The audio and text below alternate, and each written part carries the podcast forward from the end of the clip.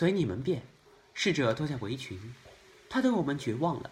我要回家了。奥利弗走向我，要我弹几首曲子。你想听什么？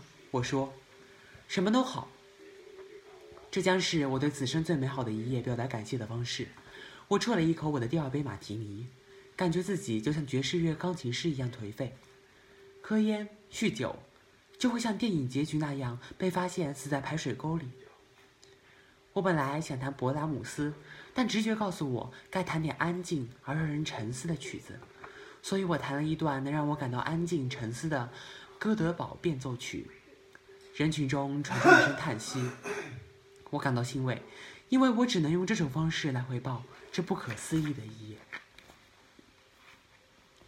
有人要我弹点别的，我提议弹勃拉姆斯的随想曲，他们都同意这是个好主意。直到我着了魔，弹了起始的几个小节之后，突然弹起意大利小歌谣，其中的对比让他们很惊讶，大家唱了起来，尽管声音并不和谐。因为每个人唱的都是他们各自所了解的意大利小歌谣。到了副歌部分，我们约好一起唱同样的歌词。那是傍晚时，我和奥利弗听那个扮演但丁的街头艺人吟诵过的。人人浑然望我，有人要我再弹一首，我就又弹了一首。罗马的小歌谣通常歌词粗俗，旋律轻快，不是那不勒斯那种撕心裂肺的曲调。弹完第三曲之后。我看了看奥利弗，说：“我想出去呼吸一点新鲜空气。”怎么了？他不舒服吗？诗人问奥利弗。“没事，只是需要透透气，请你们先别走。”收银小姐弯下腰来，单手抬起卷帘门。我从抽拢一段半的卷帘门下钻出去，霎时感受到无人小巷吹来一阵清新的风。我们走走好吗？我问奥利弗。我们顺着暗巷散步。正如但丁作品里的两个游魂，一个年轻，一个年长。天气依旧炎热，我看见街灯的光芒照在他的额头上。我们往鸦雀无声的小巷深处走，然后拐进另一条小巷，仿佛被带拽入了虚幻又闷热的精灵巷弄。这些巷弄似乎引导着我们在恍惚又惊讶的状态下，进入了一个别样的地下王国。我只能听见小巷里的喵叫。和附近流水飞溅的声音，可能是大理石喷泉，或是罗马多到数不清、随处可见的试射饮水泉。水，我气喘吁吁地说：“马提尼不适合我，我醉得很厉害。”你根本不应该喝。你喝了威士忌，接着是葡萄酒、格拉巴酒，现在又喝了杜松子酒，完全能够培养今晚的兴致了。他窃笑说：“你看起来脸色苍白。”我好像快吐了，最好的解药就是吐出来。怎么做？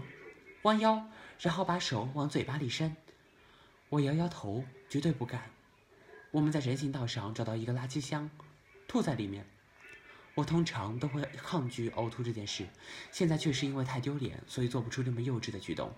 在他面前吐也令我不自在。我甚至不确定阿曼达有没有跟来。来，弯腰，我会扶住你的头。我拒绝，很快就好，真的。张开你的嘴，我张开嘴。他一碰到我的小舌，我还搞不清楚状况就吐了。但有人扶着我的头，令人感到多么安慰啊！在别人吐的时候扶着他的头，又是多么无私的勇气。我能为他做同样的事吗？我想我吐完了。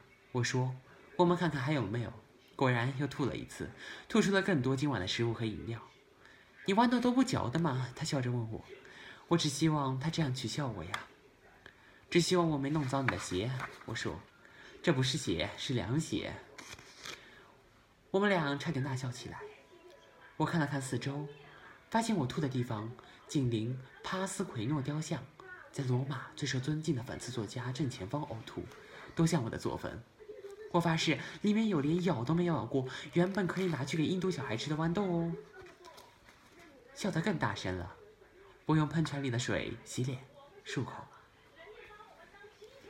扮演但丁的街头艺人再次出现在我们正前方，他摘了帽子，黑色的头发散开来，穿着那身服装，他肯定早就汗流浃背了吧？这时他正在扮演纳福弟弟王后和人朝下，纳福弟弟也摘下面具，头发因为汗水而缠在一起。今晚我会去拿我的东西，晚安。离开你真是可喜可贺，彼此彼此，干杯！干杯，你自己干吧。纳夫弟弟边说边朝但兵丢了一把硬币，他躲开，不过还是有一枚打中了他的脸。哎呦！他尖叫道。我一度以为他们会吵起来。我们沿着另一条同样黑暗、荒凉却又闪着光的小巷走去，接着走到圣玛丽灵魂之母堂。我们的上方是一盏微亮的、嵌于街角古旧小屋墙壁的上的街灯。从前那里装的可能是煤气灯。我停下来，他也停下来。在我生命中最美好的一天，我竟然吐了。他没在听。